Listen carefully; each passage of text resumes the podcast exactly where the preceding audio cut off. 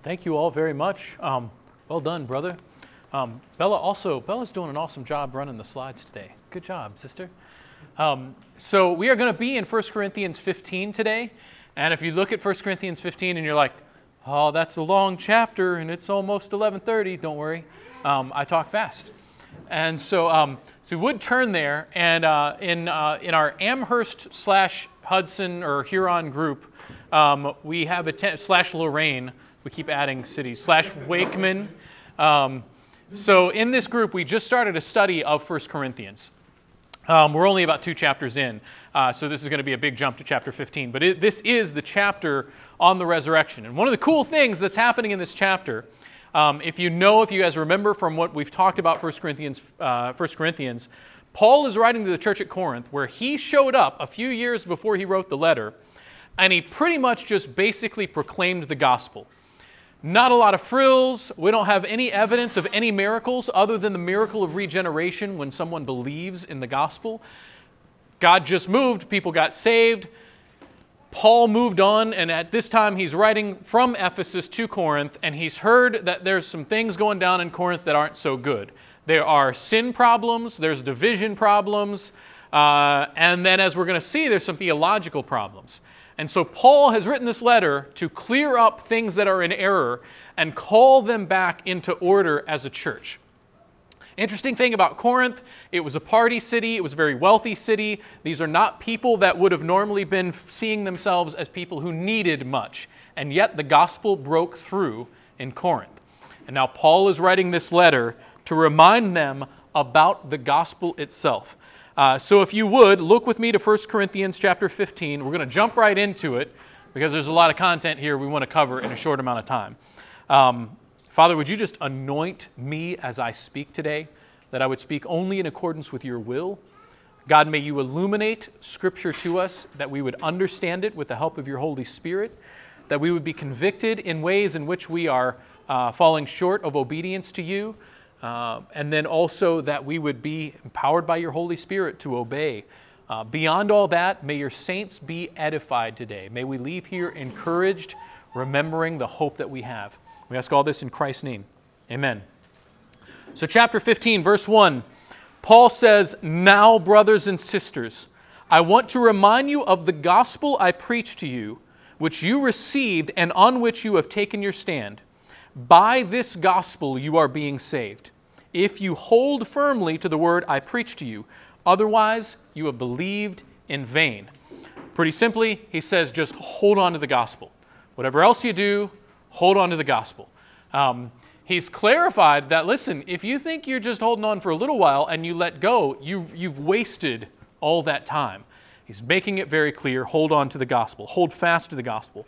Verse 3, he says, For what I received, I passed on to you as of first importance. And if we look at what's happening in, uh, in Acts when Paul does show up, Pretty much all he does is preach the gospel. It's of first importance that Christ died for our sins according to the scriptures, that he was buried, that he was raised on the third day according to the scriptures, and that he appeared to Cephas, that's Peter, and then to the twelve. After that, he appeared to more than 500 of the brothers and sisters at the same time, most of whom are still living, though some have fallen asleep. Then he appeared to James and then to all the apostles, and last of all, he appeared to me also as to one abnormally born. If you remember how Paul came to Christ, he was going to go and persecute Christians. Jesus shows up on the road to Damascus, dramatically, miraculously reveals himself to Paul, Saul at the time, and he completely turns around and believes and becomes an agent for the gospel. But what Paul is emphasizing here is hey, brothers in Corinth, when I was with you, I made sure that the most important thing that I was communicating is this gospel that Jesus died, that he was buried, and that he rose from the dead. And then what, what gets really interesting here is then he goes on to emphasize that there were actually other people who saw it. That he's saying, I'm not just asking that you believe me, you can come and talk to some of these people. So, what's very clear here the gospel is taking priority. And so, what I want to do is drill down just a little bit and talk about very clearly what is the gospel. Because what we're finding is in progressive Christianity, uh, I would actually call it regressive Christianity, or in various forms of liberal theology, we've gotten real loose at what, what we call the gospel. And people will say things like, well, the gospel is the news that Jesus loves you. And I'm like, that's, that's only part of it, man. Or someone else will say, well, the gospel is about how, you know, if you just love your neighbor, things are going to get better, and that's cool. That's part of it, man. But it's not actually what the focus of the gospel is. Paul very clearly leans in and he gives this three point explanation of the gospel.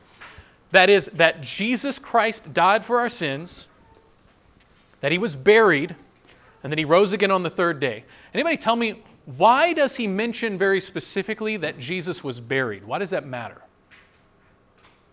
Like, why not just say he died for our sins and then he rose? Why, why does he mention that he was buried? Yeah, you don't bury living people. And if you do, they're not going to stay living very long.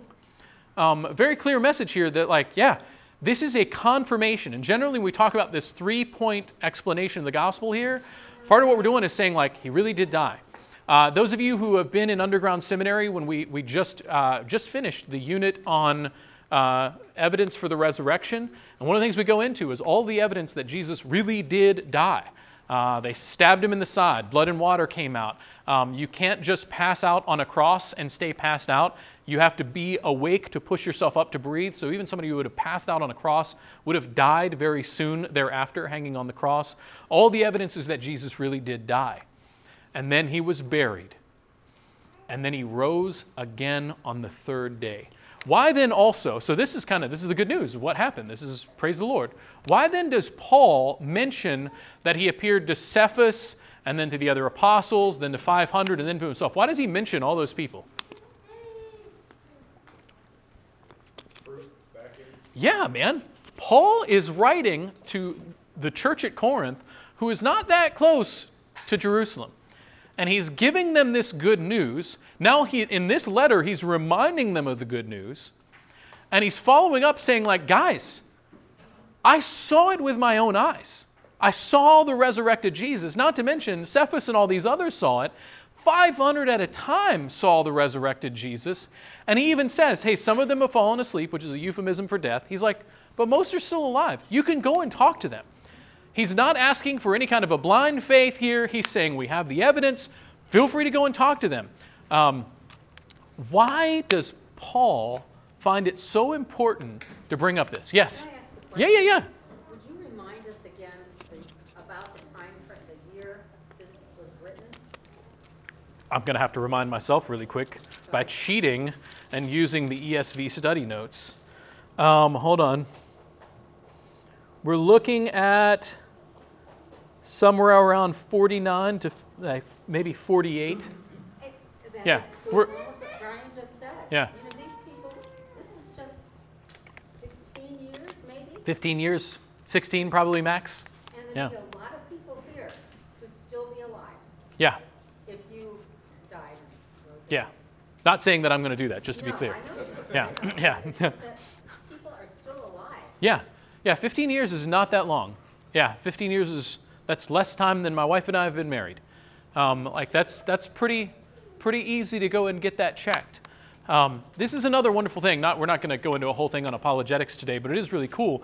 Think about like you have Peter writing and confirming things to Paul. In Galatians, Paul goes and meets with Peter and James to say, Guys, am I getting this right? And they're like, Yes, you did. And Galatians is written super early, and then that's all passed around. You have all kinds of corroboration going on.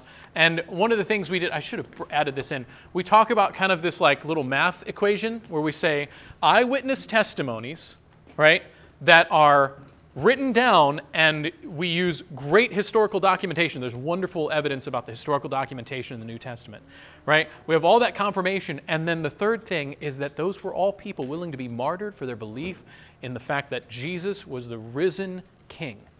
Um, that's pretty profound evidence. Actually, if you want to sign up for Underground Seminary, we go into great detail. It's wonderful. But Paul is writing to these people who he's led to the Lord, and he's saying, I'm telling you, this really happened, and we have evidence, and feel free to check into all that you want to.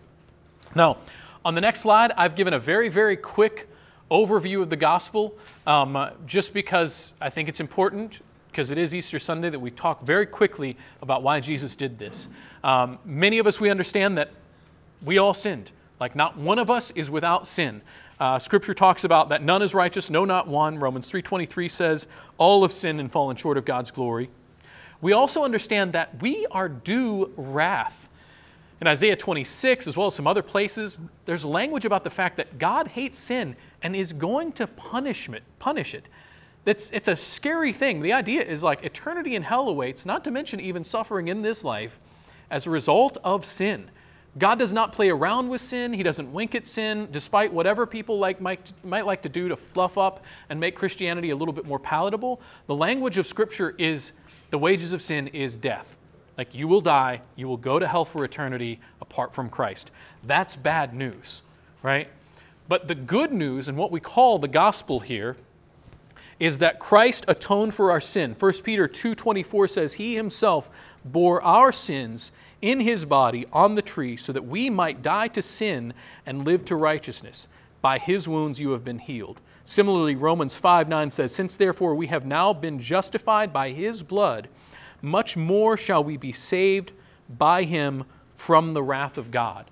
The language is, You deserve God's wrath, but Jesus took on your sin, hung on a tree, and allowed God's wrath to be poured out on him. So, all of the, what you should have experienced suffering in hell, he takes that on the cross to pay your sin debt. What's more, we call this the doctrine of imputation. He imputes his righteousness to your account while he takes on your sin. So you've been given his righteousness. He has taken your sin. He pays for your sin. And in all of that, you have the opportunity to have your salvation in Christ alone. Here's the wonderful thing here. Romans 6:23 says, "For the wages of sin is death, but the free gift of God is eternal life in Christ Jesus our Lord." The language is that it is only in Christ, it is only by him, and it is not by works as Ephesians 2 says, it is completely by grace. And then if you want to know how to be in, the message of scripture is that you believe and repent that you acknowledge that you've sinned, you put your trust in Christ. John 3:36 talks about salvation for the believing. Romans 10:9 mentions declaring him as Lord as you believe in his saving work. That means Jesus gets put in charge of your life. And as we're going to see, this whole declaring Jesus your Lord, it's the same word for master or king. That's going to become a problem for tyrants. That's going to become a problem for anyone who wants your worship apart from Christ. Keeping that in mind, hopefully we just, I know that was a breeze through of the gospel. Repent and believe, brothers and sisters. Uh, cool. Jumping on to verse 9, though. So here, Paul has given this very clear, not only reference to the gospel, but now he's provided corroborating witnesses, and he's like, feel free to go and talk to them. This really happened. And then verse 9, he says, For I am least of the apostles, and I do not even deserve to be called an apostle, but because, uh, because I persecuted the church of God. But by the grace of God, I am what I am, and by and his grace to me was not without effect. No, I worked harder than all of them, yet not I, but the grace of God that was in me. Whether then it is I or they, this is what we preached, and this is what you have believed. Cool. Now, understand, Paul is given this whole thing that, like, hey, here's the gospel. I preached it to you. That was the most important thing. Other places he says, I resolved to know nothing among you except Jesus Christ and Him crucified. And then here we get to verse 12, and he says, But if it is preached that Christ has been raised from the dead, how can some of you say that there is no resurrection from the dead?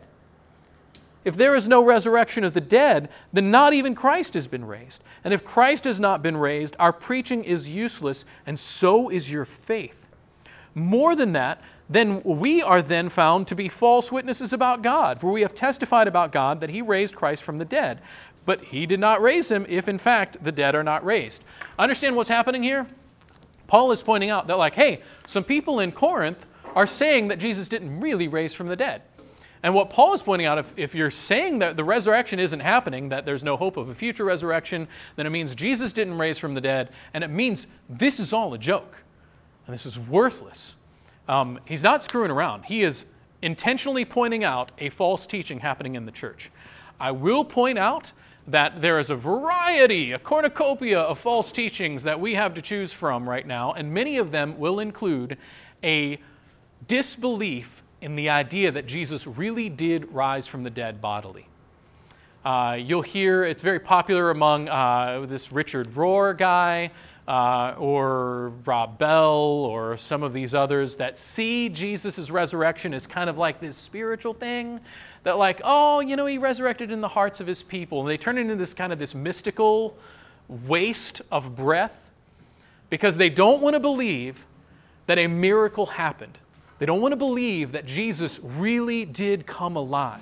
Brothers and sisters i will tell you when we talk about the resurrection the idea is that jesus flesh and bones came alive again that he really did walk. He ate food. He lived. He still today, seated at the right hand of the Father, is alive. Um, again, wonderful evidence we can give to that in great detail in Underground Seminary if you want more. But here's the whole point is that Paul is saying you can't get away with some liberalized view that allows you to get away with thinking that something that seems strange maybe just didn't happen. Either we believe that it happened or your faith is in vain and there's no in between. Everybody understand? Everybody with me? Cool. Reading on then. Cool.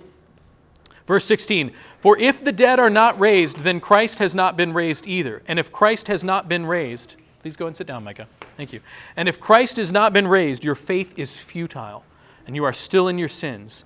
Then those also who have fallen asleep in Christ are lost. If only for this life we have hope in Christ, we are of all people to be most pitied. Um, I will point out that, man, especially in this time, especially globally right now, we have brothers and sisters who are facing more persecution now than possibly any time in all of church history. Um, arguably, at the time of Paul's writing, persecution was just kind of getting its teeth. It hadn't really been organized uh, under Rome in the same way that it was about to be under Nero. Um, it was happening, but it wasn't quite on the same scale. And what we are seeing right now in the 21st century is more suffering among Christians than possibly any other time. Uh, during the COVID 19 restrictions, persecution seems to have increased even more. We are in a rough time as far as that goes. And Paul writes to these brothers and sisters in Corinth, as I would argue he would write now, and say, if Jesus didn't raise from the dead, people should feel sorry for us more than for anyone. If you are going to put your hope in some mere mystical, weird thing that supposedly happened as opposed to the actual resurrection, then you're wasting your time. Cool. Verse 20 says, though, but Christ has indeed been raised from the dead, the first fruits of those who have fallen asleep. For since death came through a man, that is Adam, the resurrection of the dead comes also through a man, that is Christ. For as in Adam all die, so in Christ all will be made alive, but each in turn. Christ the first fruits, then when he comes, those who belong to him. Then the end will come when he hands over the kingdom to God the Father, and he has destroyed all dominion, authority, and power. I want to address two things happening in this little section. First, uh, he's very clearly saying, The gospel is true, guys. Um, there's um, good news. All of this false teaching that you've been hearing is false teaching because Jesus really did raise from the dead. And again, he's already provided some evidence and corroboration. So he's making a big deal out of this is, this is good news and it's true. But then he gives this quick outlay on like how how the gospel or rather how the resurrection plays out. And he refers to christ as the first fruits. Um, he mentions about this each in turn. And he begins by saying christ being the first fruits um, and then christ being the first fruits of the resurrection is kind of this idea well actually we're, we're next to a vineyard. The idea of first fruits is like those first that first crop that pops up and that we know that there's more coming right? Christ being the per- first fruits is this like prototype's probably not the right word. He is the front runner. He is the first one. He is the example of what is to come. And so when we look to Christ's resurrection and all that happened in him, it is what we look to for our own selves, that we will be resurrected in the same way, because he is the first fruits and we are to come. So the language then is that he's going to return. Now, he is risen from the dead. He's going to return. We are going to be raised from the dead. And then he is going to turn the keys of the kingdom over to the Father and say, I'm done. Right? Verse 25 says, For he must reign until he has put all enemies under his feet. The last enemy to be destroyed is death. For he has put everything under his feet. Now, when it says that everything has been put under him, it is clear that this does not include God himself, who put everything under Christ. Paul is just making sure everybody understands this does not mean some kind of subjugation of the Father under the Son. And he does a little theological clarification. He says, When he has done this, then the Son himself will be made subject to him who put everything under him, so that God may be all in all. If you'll recognize, both in verse 24 and in verse 25, there is this language that through the resurrection, Christ is destroying all of the enemies of God. And ultimately, the final destruction will be death.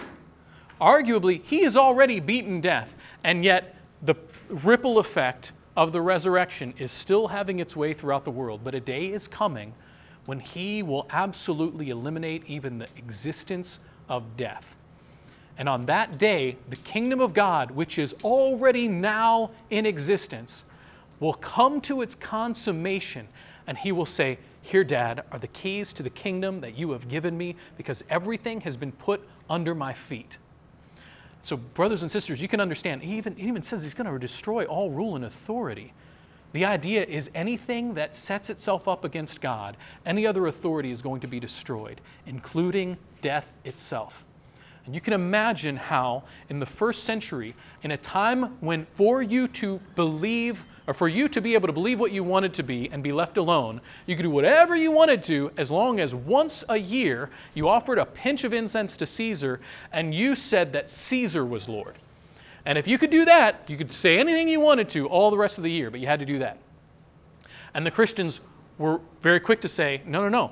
This is the king of everything who has conquered death, I'm not going to say Caesar is Lord. And what is really interesting is that's what led to so much persecution is the belief that Jesus was king and Caesar was not. And so as you can imagine, as we even now begin to say, "Ah, no, I'm going to obey God rather than men when it comes to this issue," it creates problems. Brothers and sisters, even now we have faithful saints who are suffering because they will refuse to say lies about who is the king of the universe. There are brothers and sisters in North Korea right now who will not acknowledge this near deity like status of Kim Jong un. Brothers and sisters, even within our own country, there are those who refuse to, ref- to stop worshiping as they've been commanded to and are facing all kinds of trouble as a result. Even now in China, in Hong Kong, brothers and sisters that I know myself are suffering for the sake of proclaiming the gospel and gathering with the saints against all else because they will say, Jesus Christ has already beaten death, he is king, and no one else is above him. Anyway, as we've said, the gospel results in the destruction of death and tyranny. Uh, skipping down a little bit, because I do realize we are limited on time. And the last part of verse 45, Paul says this He says, If there is a natural body, there is also a spiritual body. So it is written, the first man, Adam, became a living being.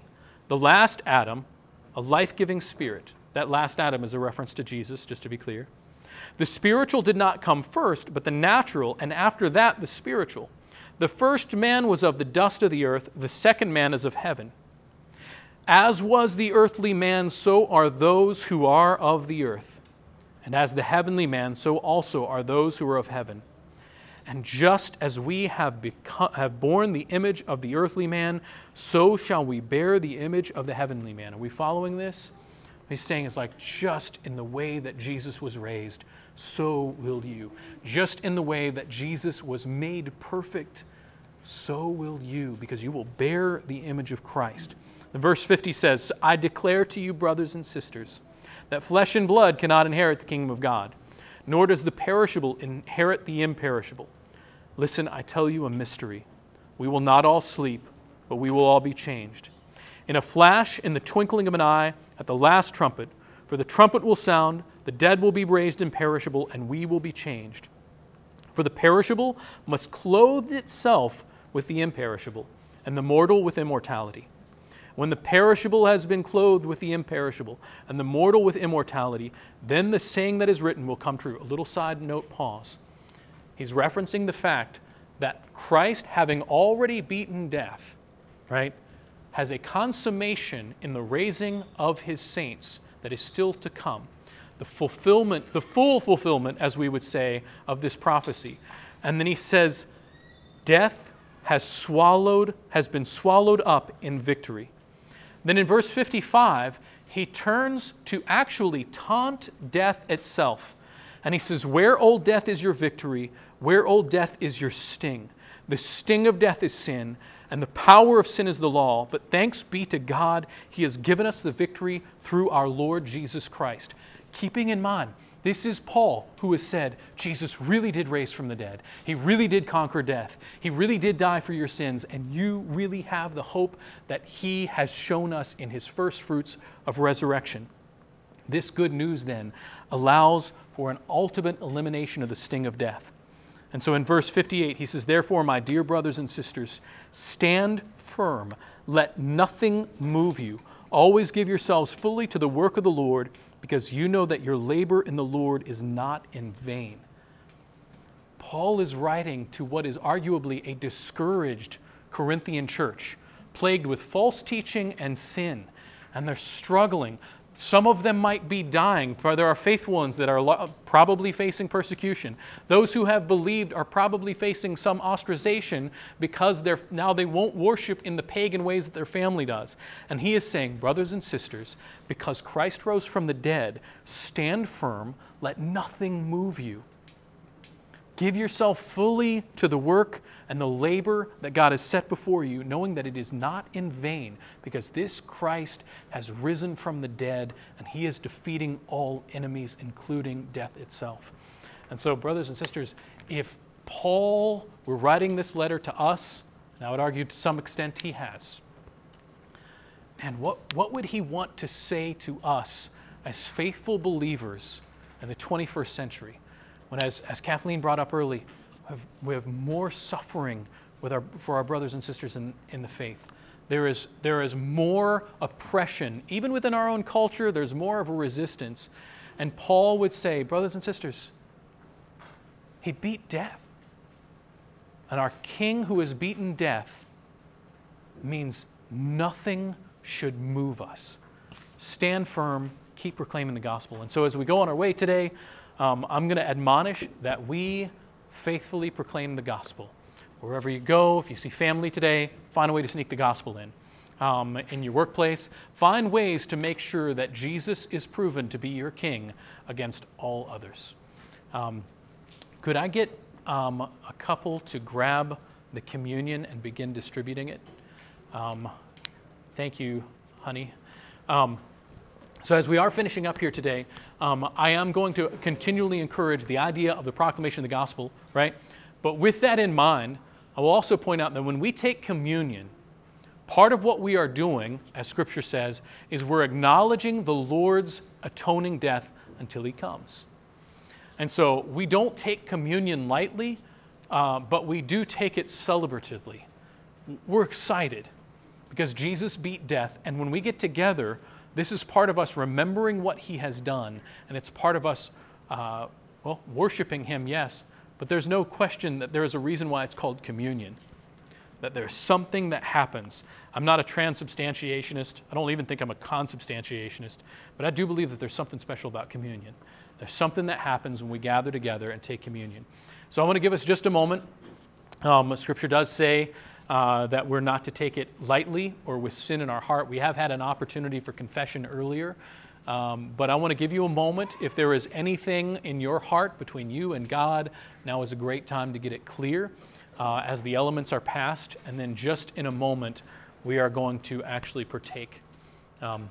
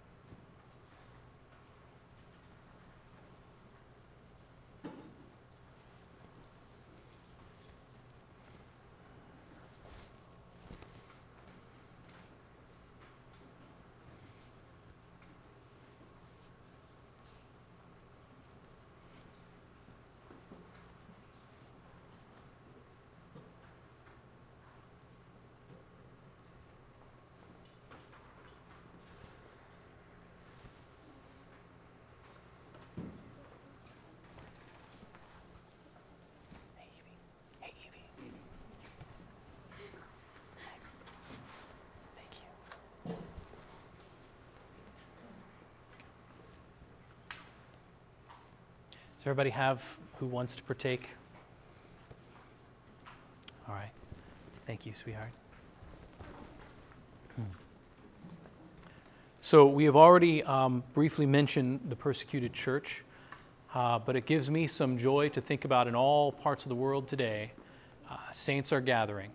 Um, some of them in houses, uh, some of them even hiding away, even within our own country, some cases within Canada, um, China, North Korea, Saudi Arabia, Iran. Uh, brothers and sisters, in some cases, are risking death to be together. Um, I would argue in many cases are risking death, risking job loss, risking uh, being put out from their families, so that they could come together and remember that Christ triumphed over death. And so when we take communion, I want you to remember that like we are in Christ in the same way that those brothers and sisters are. And it does us well to remember them, but more than that, to remember what Christ has done. That he suffered and died to pay our sin debt, and he really did raise from the dead. Uh, so, Lord, I'm asking that you would bless these elements as we commune together and remember what you have done in atoning for our sin and raising from the dead. Thank you, Lord. So, in the night Jesus was to be betrayed, he took some bread and he broke it. And he says, Take, eat. This is my body, broken for you. Do this in remembrance of me.